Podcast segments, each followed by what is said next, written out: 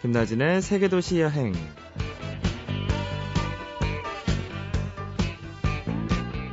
안녕하세요, 김나진입니다.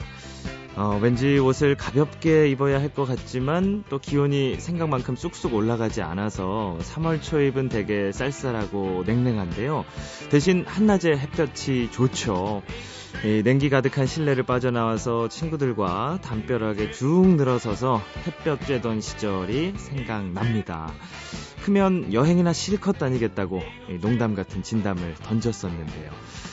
대신에 여행가를 매주 모시고 있네요. 잠시 후에 오늘의 여행가 모셔볼게요.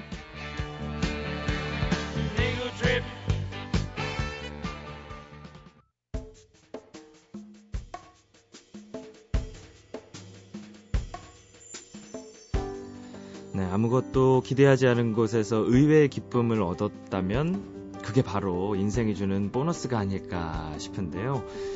우연에서 만난 즐거운 발견이라고 책을 내신 안종현 씨가 나와주셨습니다. 안녕하세요. 안녕하세요. 네, 간단한 소개 부탁드릴게요.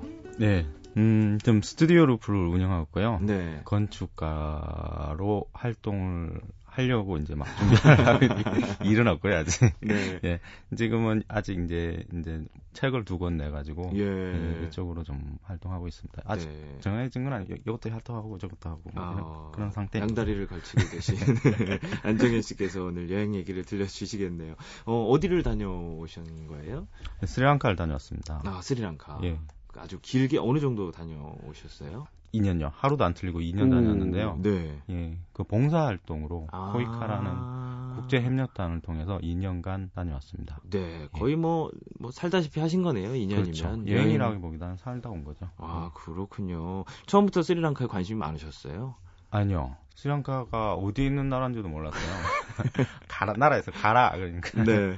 아, 예, 알겠습니다. 하고 갔죠. 아, 그렇군요. 그러면 이제 어디에 있는지는 좀 알려주세요. 어디에 붙어 있나요?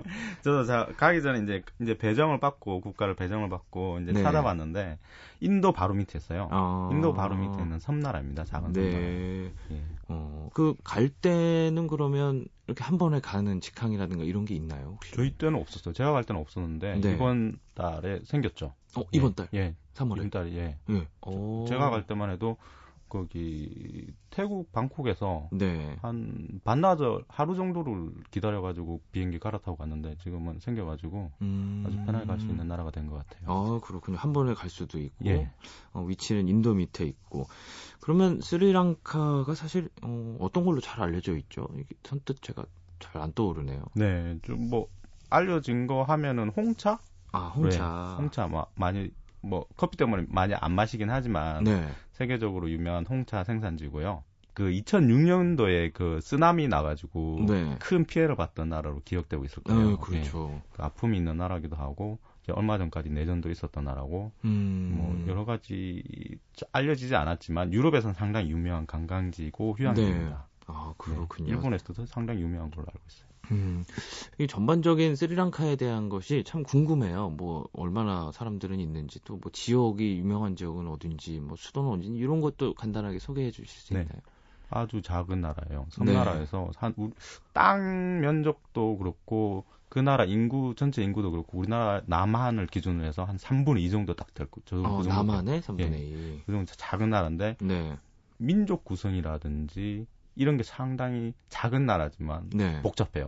네. 어떻게? 오랜 450년에 걸쳐서 식민지를 받거든요. 네. 네. 그렇기 때문에 그 혼혈일도 많고 네. 주된 민족이 싱할라 민족이고 그 싱할라 민족 한 70% 되고 네. 타밀 민족이 한 20%, 나머지 기타 혼혈이나 그다음에 이런 무슬림족이 또 10% 돼가지고 이렇게 되게 복잡한 문화와 네. 사회와 그리고 또 서양과 그리고 동양이 이렇게 막 섞여진 그런 다이나믹한 나라인 것 같아요. 그리고, 예, 신기하네요. 근데 예, 기후는 연일 덥고요. 아, 계속 예. 덥고 해양성 기후 예, 이런 거. 해양성 열대 기후죠. 근데 그렇게 이렇게 막 섞여 있으면 잘 굴러가나요?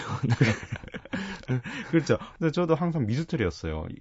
어떻게 스리랑카라는 나라가 이렇게 복잡하고 문제도 많고 이런데 어떻게 이렇게 굴러갈 수 있을까 항상 궁금했던 나라인데. 네. 그리고 또 1인당 GDP만 따져보면 인도보다 더 높거든요. 3배가량이나 높아요. 상당히 복잡하지만 네. 그걸 좀 들여다보면은 역사적인 그 얽혀있는 그 아픔이라든지 그걸 잘 해결해 나가고 있던 그런 모습이 상당히 우리 민족하고 비슷하다라는 느낌도 많이 받는 나라인 것 같아요. 그러면 실제로 그 나라의 느낌이 어떤가요? 어떻게 규정할 수가 좀 있을까요? 규정하기는 좀 힘들 것 같아요. 근데 네. 너무 복잡하니까 네. 가서 이제 좀 뭐 처음 들어가서 딱 느끼는 게 아 덥다 하고 더럽다. 아 덥다 네. 더럽다. 네. 네. 그 정도일 것 같아요. 근데 들여다보면은 그 날것의 아름다움이 있는 것 같아요. 개발되지 않는 자연. 덜 개발되고 오히려 자연의 본 모습에 가까운 그런 게 스리랑카의 매력이 아닌가 생각되네요. 네. 뭐 지금 말씀하신 자연의 본 모습이라든가 혹시 뭐 이렇게 뭐 살고 있는 동물들과 어우러져 산다든가 뭐 이런 느낌인 그렇죠. 것 같아요. 네. 그 실제 느낌은 어떤가요? 좀 자세하게 말씀을 해주시면. 길거리를 걷다가 야생 코끼리를 만날 수 있는 나라. 아 지나가다가. 네. 그러니까 네. 그렇죠. 그 동물원에 가거나 아니면 코끼리가 살고 있는 나라라고 쳐도 길에서 이렇게 만날 수 있는 나라가 별로 없다고 그러더라고요. 근데 길을 가다가 코끼리를 네. 만날 수가 있어요. 그리고 원숭이도 이제 많이 오고, 네. 그다음에 고양이 같은 경우, 개 같은 경우, 코모도 같은 경우도 많고, 개미 종류는 또 어찌나 많은지. 그렇게 네. 좀 본 모습 말씀하신 네. 대로 약간 그런 걸 볼 수가 있는데 또 반대로 도심도 있을 거잖아요. 뭐 그렇죠. 이렇게 있고, 건물들도 있고 그런가요? 어때요? 건물들도 있죠. 수도가 콜롬보인데요. 경제하고 네. 사회, 정치적인 수도가 콜롬보인데 신수도는 따로 있고요. 콜롬보를 딱 보고 나면 이게 나무가 빌딩보다 높은 거예요. 아, 나무가. 예, 예 그러니까 나무가요? 낮은 빌딩들이 이렇게 있으니까 위에서 보면은 이게 뭐 정글인지 도시인지 잘 모르죠. 근데 네. 그 정글 속에 파묻혀 있는 도시 같은 느낌? 이런 게 참 좋은 것 같아요. 그리고 식민지 시대에 영국 그 양식이라든지 아니면 네덜란드 양식이라든지 포르투갈 양식 네. 이런 게 곳곳에 아직 잘 남겨져 있고 그리고 또 여러 이제 유럽인들이 이제 투자를 하러 오잖아요. 그러면서 막 이렇게 그 세련된 정장을 입고 그리고 네. 고급 승용차를 지나가고 그리고 현지인들은 그 살이라든지 현지 전통 의상을 입고 지나가고 이렇게 섞여 있는 모습이 사람을 당혹스럽게 만들죠. 그러니까 말씀만 들어도 좀 당혹스럽네요. 정글 안에 뭐 도시가 네. 있고 사람들이 이렇게 복작복작하게 네. 좀 섞여 있고 좀 약간 계속 신기하다, 신비하다 이런 느낌이 드는 나라가 스리랑카가 아닌가 이런 생각이 지금 들고 있는데요. 네. 아까 쓰나미님 얘기하셨지만 또 스리랑카는 예전에 내전이 있었던 걸로 알고 있는데 뭐 위험하거나 이런 건 없었나요? 네, 지금은 안전해요. 네. 제가 2010년도에 초에 갔는데 그 전년도만 해도 그 자살 폭탄이라 그러나요? 그런 거 이제 몸에 안고 자살해가지고 뭐 폭탄 그 버스를 테러한다든지 공공 건물을 테러한다든지 이런 경우가 많았죠. 그래서 많은 피해자도 많았고요. 그러면 여행하다 보면 또 그런 내전의 흔적들을 많이 만날 수 있겠네요. 그 내전이 주로 일어났던 곳이 북부지방이에요. 네. 그래서 주로 관광 명소는 보기가 힘드실 거예요. 예, 내전의 흔적을 보기가 힘든데 네. 뭐 좀 그쪽으로 관심이 있다라고 생각하시는 분들은 북부 자푸나 지역으로 가시면 네. 뭐 건물들이 아직도 총알로 이렇게 슝슝 뚫려 있고 뭐 공공 물탱크라든지 도로가 이렇게 무너진 그런 것도 내전이 가져다주는 참상 같은 거를 그대로 네. 볼 수 있어요. 아직. 뭔가 계속해서 나올 것 같은 그런 나라인 것 같아요. 스리랑카 자체가 작은 나라인데. 네. 처음에는 실망을 해요. 아, 이런 나라가 어딨나. 뭐, 이렇게 생각하는데 자꾸 뜯어볼수록, 점프를 캐볼수록 계속 뭔가 나오는 그런 신비로운 나라인 것 같아요. 그렇군요. 근데 또 안종현 씨께서는 건축을 전공하셨다고 하셨잖아요. 예. 예. 그러면 그때 2년 동안 사시면서도 이렇게 뭐 보고 느끼고 하신 것도 좀 많을 것 같은데 스리랑카의 건축은 어떻고 또 우리나라랑 비교해 봤을 때는 어떻게 다른지 이것도 좀 궁금하네요. 네. 저는 건축을 강의하러 갔습니다, 대학에. 강의하러 갔는데, 가기 전에 생각을 했던 게 그거죠. 우리나라의 발전된 건축이라든지, 아니면은 지식이라든지 경험을 한번 이 사람들이 경제 발전하는데 도움을 주자라는 아이디어였어요. 생각이었어요. 네. 근데 지금 생각해서는 그게 오만이었던 것 같아요. 저개발 국가의 건축이 정말 볼 게 없을 줄 알았죠. 근데 막상 가서 보니까 아 이게 아니구나. 오히려 우리가 잃어버렸던 그 건축의 본질이라든지 아니면 자연과 그리고 옆 사람과 그리고 인간이 아닌 생명체하고 소통하고 있는 그런 연결고리라 같은 거를 이 사람들은 아직도 가지고 있구나 하는 걸 느꼈던 거죠. 그래서 오히려 우리가 항상 선진국의 건축만 보고 배울 게 아니라 저개발 지역의 건축을 보고 어떻게 하면은 자연 친화적이고 지속해 가능한 개발을 할 수 있을까를 많은 아이디어를 얻었던 것 같아요. 왜냐하면 적은 비용으로 어떻게 에너지를 적게 쓰고 하면서도 그 더운 열대지방에서 어떻게 시원하게 날 수 있는가를 상당한 아이디어가 많거든요. 네. 건축에서는. 예, 그래서 많이 배웠던 것 같아요. 건축에서. 오히려 저개발 국가에서 네. 건축을 배워왔다. 뭐 우리나라와 비교가 분명히 되셨을 것 같은데 네. 우리나라와는 어떤 차이점이 있었어요? 일단은 그 10년을 써요. 네. 집을 짓는데요. 아, 집을 짓는데요? 저희가 이제 한 6개월이면 되는 거 같아요. 우리나라 같은 경우는 뚝딱 무너지고 뚝딱 세워지고 그러는데 그 나라는 돈이 없다라는 핑계도 될 수도 있는데 생각해 보면은 부부가 생기잖아요. 네. 부부가 이제 결혼을 해요. 그러면은 부모님이 보통 이게 땅을 물려줍니다. 결혼할 때. 야, 이제 너의 땅을 줄 테니까 여기서 집을 짓고 살아라. 그러면 당장 집 지을 돈이 없잖아요. 그러니까는 방 한 칸만 이렇게 딱 짓는 거예요. 자기 이제 조금 그러니까 지참금 이런 걸로. 네. 그리고 좀 돈을 계속 모으는 거예요. 돈을 모아가지고 애가 생길 때쯤 되면 또 돈이 좀 모이잖아요. 네. 그때 되면은 이제 거실을 한 칸을 늘려나가고 그리고 또 한 5년 더 벌어가지고 이제 애기가 이제 컸으니까 애기를 위한 방을 만들고 그렇게 하니까는 1층이 이제 방이 2개 생기고 부엌이 생기고 거실이 생기고 네. 그다음에 또 2층이 생기는 거예요. 그런 식으로 10년을 써요. 대단하죠. 그냥 집의 역사가 그 건물의 역사가 되는 그렇죠. 거네요. 예. 그 자기의 자금 능력에 맞춰서 계속 조금씩 불려나가는 거죠, 집을. 그런 것을 봤을 때 우리나라 건축은 투자의 개념이 강하죠. 네. 아파트를 사서, 싼 값에 사서 얼마나 오를 것인가. 근데 그 나라는 그렇지가 않죠. 투자의 개념이라기보다는 이렇게 주거의 개념이 강한 거죠. 내가 생활할 곳이고, 내 네. 가족이 생활할 곳이고, 내가 죽어서 아들이 물려받을 곳이고. 두 나라 다 건축을 되게 소중하게 생각하거든요, 주택을. 근데 하나는 투자의 개념, 네. 하나는 가족의 개념, 거주의 개념이 강하죠. 그게 네. 상당히 좋았던 것 같아요. 그렇게 되면 가족의 역사가 고스란히 집에 묻어나 있고 굉장히 의미 있는 공간으로 더 이렇게 다시 태어나고 그렇게 되겠네요. 네. 좀 따뜻하네요. 그렇죠. 네. 예.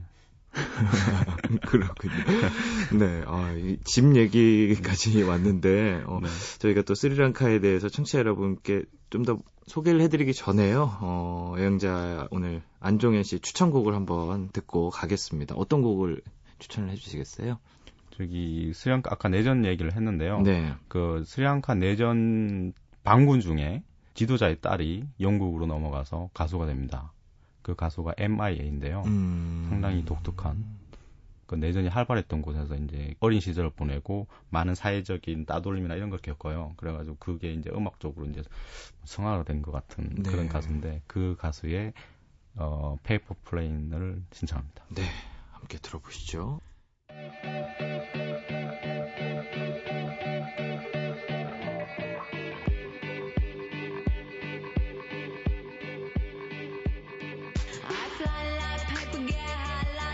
If you catch me at the border, I got visas in my name. If you come around here, I'll make them all day. I get one down in a second if you wait. I fly like paper, get high like planes. If you catch me at the border, I got visas in my name. If you come around here, I'll make them all day. I get one down in a second if you wait. 굉장히 독특하네요, 노래가. MIA의 Paper Planes 들으셨는데요. 이거 제목에도 특별한 의미가 있는 노래인가요? 네, 이건 뮤직비디오를 보면요. 네. 이렇게 종이 비행기가 나와요. 계속 손짓을 하면서 종이 비행기 손짓을 하면서. 근데 이게 이민 정책에 대한 비판이 담겨 있는 노래라고 하더라고요. 네. 네, 사회가 개발이 될수록 돈의 흐름은 어려워지고 사람의 이동은 쉬워질 거라고 예측했는데 정반대로 됐잖아요. 그걸 꼬집은 내용이라고 그러더라고요. 가수가. 그렇군요. 예. 뭐 깊은 많은 좀 배경이 담겨 있는 네. 노래예요. 뭐 민속 음악도 독특하고. 네. 네. 그렇죠.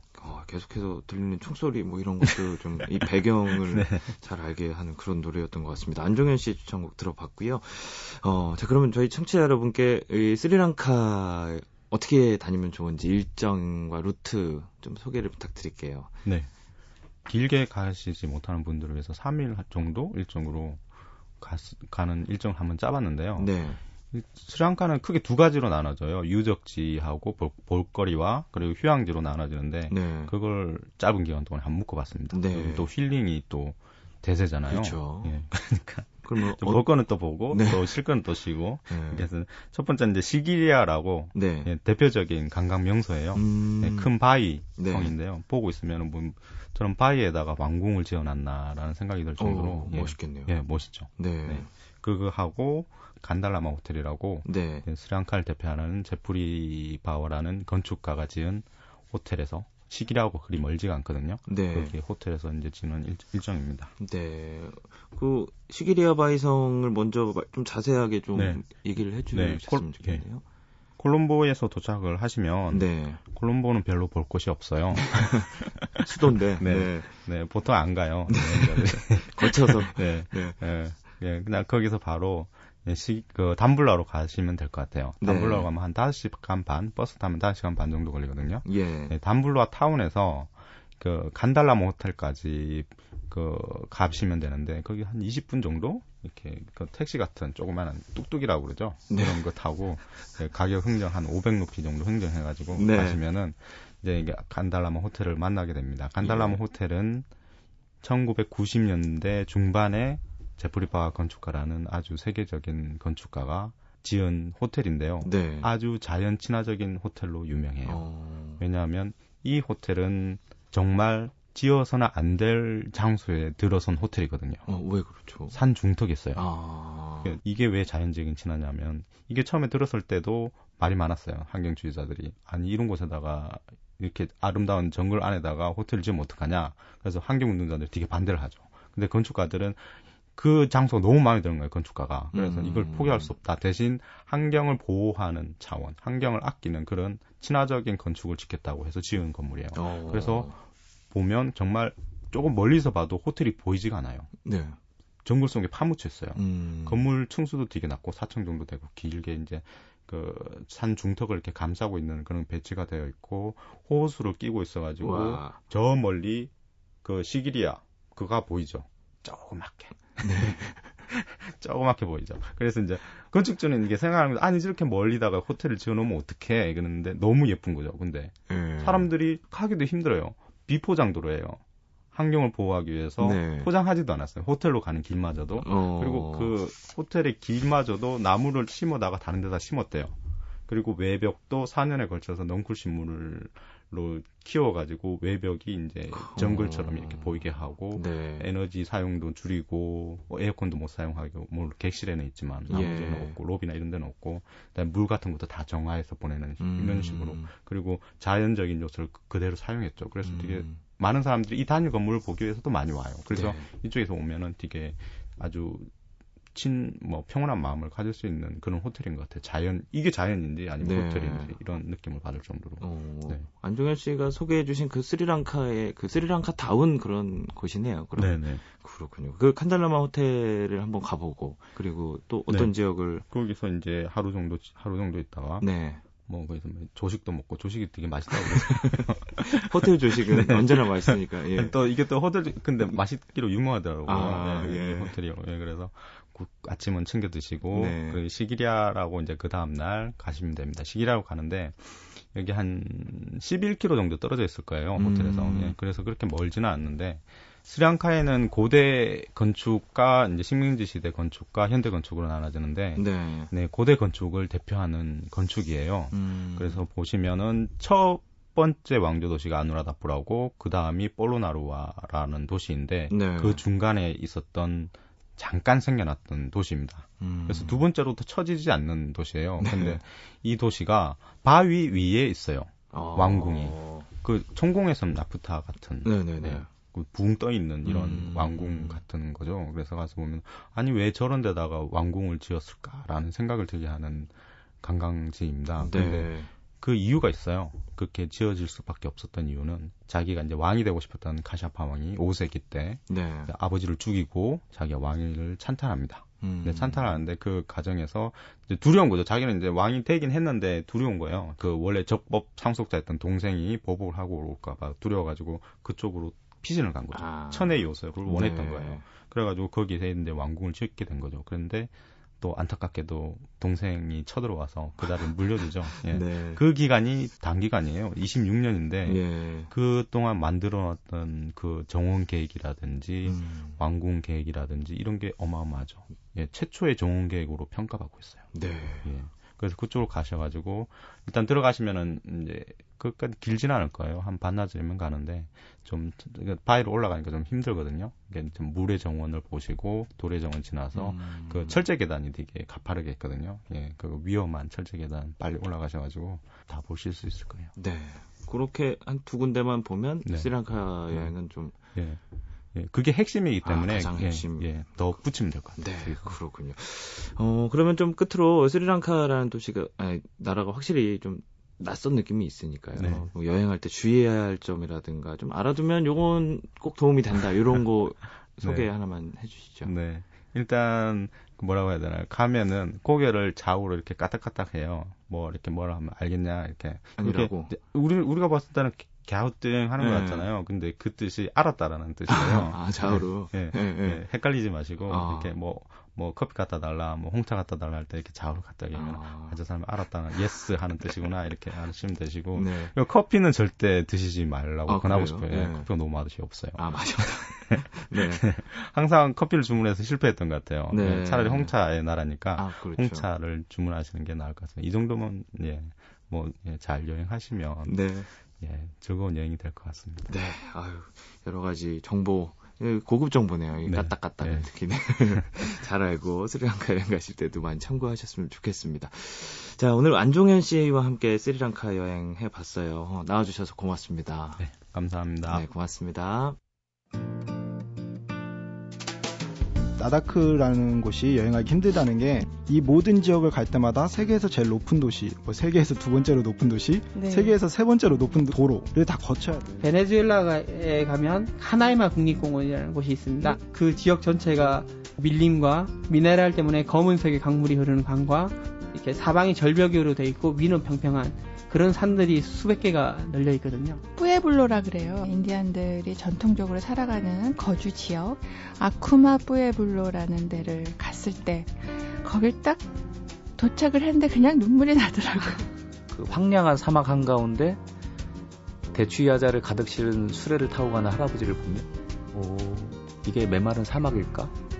그 사막 속에는 대추야자 숲이 가득 펼쳐져 있고요. 그 가운데 조그마한 오아시스가 있고 그걸 이렇게 바라볼 때 생각지도 않았던 그러니까 내가 상상했던 모습들을 깨우쳐주는 다른 풍광들을 만났을 때 특히 튀니지가 그런 장면들을 많이 줬었던 것 같아요.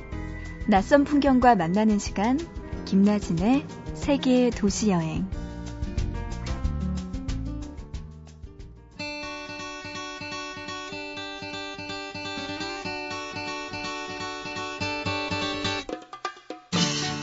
네, 얼어붙은 땅이 풀리면서 몸도 풀리고 이제 마음도 서서히 풀리니까 참 여기저기 열심히 다녀보고 싶다 이런 생각 계속해서 듭니다. 국내 여행의 가이드 여행작가 이아람 씨께서 나와주셨어요. 안녕하세요. 안녕하세요. 이제 매주 이아람 작가가 추천해주는 여행지만 다녀도 사실 여행 전문가 금방 되거든요. 그쵸. 근데 이게 사실 쉽게 이렇게 훌쩍 탁 떠나는 게 쉽진 않아요. 많이 좀 알고 있어도 김나진 아나운서처럼 휴일이 돼도 떠나는 용기가 못 나서 그냥 집에 있으시는 현대인들 참 많은데요. 맞아. 그래도 이 코너 챙겨 들으시면서 가고 싶은 여행지가 좀 마음속에 많을수록 여행을 막상 할 때 많이 떠날 수 있는 기회가 많아지거든요. 네. 그래서 여행 정보는 많이 알고 계실수록 좋은 거예요. 네, 맞아요. 그럼 오늘도 여행 정보 꽉꽉 채워주셔야 돼요. 네. 예. 슬로시티라는 말 많이 들어보셨죠? 예. 우리나라에도 있는데 이 슬로시티가 1999년에 이탈리아에서 시작이 됐어요. 이 슬로우시티의 그 근간이 되는 건 슬로우 푸드죠. 천천히 느리게 이제 먹고 살자 이런 뜻에서 이 슬로우시티, 슬로우 푸드 운동이 탄생을 했는데 네. 느린 도시죠. 속도가 워낙에 빠른 이 변화 속에서 삶의 질을 높이는 도시. 네. 그래서 전 세계 25개국의 150개 도시가 슬로시티로 지정이 됐다고 해요. 네. 그중에서도 우리나라에 10개 도시가 있습니다. 우리나라도 10개나 있네요. 네. 그러면 오늘은 슬로시티 여행인 거네요? 네. 10개 네. 다 하고 싶은데 그중에서도 네. 좀 여러분들이 잘 모르시는 곳, 그러니까 슬로시티 하면 신안, 증도, 청산도 이 두 개가 유명한데요. 네. 많이 알려져 있잖아요. 그래서 이런 곳이 슬로시티였나 하는 곳들을 제가 두 군데를 골라왔어요. 네. 어디예요? 먼저 한국 농업의 수도라고 불리는 곳이에요. 경상북도 상주입니다. 상주. 그러니까 우리나라에서 슬로우 산업은 농업이죠. 네. 상주가 삼백의 고장이라고 하는데요. 네. 삼백이 이제 누에고치, 그리고 쌀, 곶감. 곶감이 겉이 하얗게 돼 있잖아요. 네네. 그래서 삼백에 들어가는데 특히 이 슬로우시티인 상주의 함창이라는 곳에 네. 비단 마을이 있습니다. 네. 명주 고을이라고 불리는 곳인데요. 여기가 우리나라에서 유일한 명주 생산지로 지금도 한 100가구 넘게 명주를 제작하고 있다고 해요. 마을 분들이요. 그렇군요. 누에도 좀 느린 느낌이 드니까 슬로시티랑 잘 어울리는 것 같기도 하고요. 누에 아주 느리죠. 네. 그리고 이 양잡업이 잎에서부터 뿌리까지 버릴 게 없다고 해요. 그리고 이 상주도 유명한 상주 곶감도 빼놓을 수가 없는데요. 이 곶감이야말로 빛과 바람으로 만드는 이제 슬로우 푸드의 네. 하나인데 이 상주에는 특히 이 우리나라에서 제일 오래된 감나무 750년이 됐다고 해요. 750년. 그래서 일명 뭐 하늘 아래의 첫 감나무다 이런 얘기가 있는데 이 네. 감나무가 바로 상주에 있고요. 네. 상주시의 이 곶감 마을 가시려면 상주시 외남면에 가시면 곶감 특구로 지정된 곳이 있습니다. 네. 여기서 명품 곶감을 접하실 수가 있고 네. 이 곶감, 호랑이 곶감 이 전래동화 있잖아요. 여기서 예. 구전된 곳이라고 해요. 그래요? 그리고 상주가 속리산이 접해 있는 곳이기도 하고요. 네. 또 낙동강의 제1경인 경천대가 있기 때문에 여행을 함께 하시면서 이런 슬로시티 여행을 하시면 좋을 것 같고 네. 또 이산화탄소 배출량이 적은 우리나라의 대표적인 자전거 도시이기도 해요. 자전거를 타는 비율이 거의 대중교통의 20%나 된다고 하더라고요. 네. 그래서 유일하게 자전거 박물관이 있다고도 합니다. 볼거리도 참 많아요. 그러니까요. 경북 상주가 굉장히 뭐 이것저것 전통 자연 이렇게 잘 융합이 돼 있네요. 근데 슬로시티였는지는 몰랐어요. 그렇죠. 많은 분들이 잘 모르시는데 전주 한옥마을도 슬로시티로 지정된지 모르는 분들도 계시더라고요. 네. 그런데 더 놀라운 사실은 경기도권에도 슬로시티가 있어요. 가까이. 네, 아주 가까이 있습니다. 서울에서 네. 한 차 타면 30분이면 가는 곳인데요. 경기도 남양주에 수도권 최초의 슬로시티이고 또 아직까지는 유일한 서울 경기권에서 유일한 슬로시티가 있는데 네. 남양주 중에서도 슬로시티로 지정된 곳이 남양주 조안면이에요. 네. 조안이라는 뜻이 새가 편안히 깃든다 이런 뜻을 갖고 있는 지명인데 여기는 테마마을이 여러 개 있습니다. 전원마을, 장수마을, 연꽃마을, 전원일기마을. 이름 참 예쁘네요. 네. 네. 한 12개의 이름이 예쁜 마을로 구성이 되어 있는데 이 남양주 조안면의 면적이 84%가 상수원 보호구역이고요. 네. 82%는 개발 제한 구역이고 또 71%는 산림 보존 지역. 그린벨트를 거의 반 이상이 묶여 네. 있어서 발전이 느릴 수밖에 없죠. 그러면 참 공기가 맑을 수밖에 없고 어느 정도 보존이 될 수밖에 없는 거잖아요. 그래서 맑은 공기와 깨끗한 물 또 땅을 갖게 됐는데 네. 남양주의 두물머리가 유명하잖아요. 그쵸. 두 개의 물줄기 남한강과 북한강이 합쳐지는 곳인데 여기에 또 자전거 길이 새로 생겨서 하이킹족들이 요즘에 많이 가고 있는 명소가 되고 있고요. 그리고 남양주 조안면에 가셔서 각각의 테마 마을을 방문하시면 또 테마에 맞게 다양한 체험도 하실 수가 있습니다. 네, 그렇군요. 오늘 하람 씨와 함께 슬로시티 여행 해봤는데요. 경북 상주 또 남양주 조안면 네. 참 이거 슬로시티인 줄도 모르고 있었던 곳이라 더 새로운 것 같고 또 고맙게 느껴지네요. 네. 좋은 정보 고맙습니다. 오늘도 나와주셔서 고맙습니다. 고맙습니다. 다른 사람들에게는 참 쉬워 보이는데 나에겐 쉽게 넘어가는 일이 하나도 없을 것 같은 때가 있습니다. 그럴 때는요, 조금 쉬었다 가세요. 지금까지 저는 세계도시 여행 김나진이었습니다.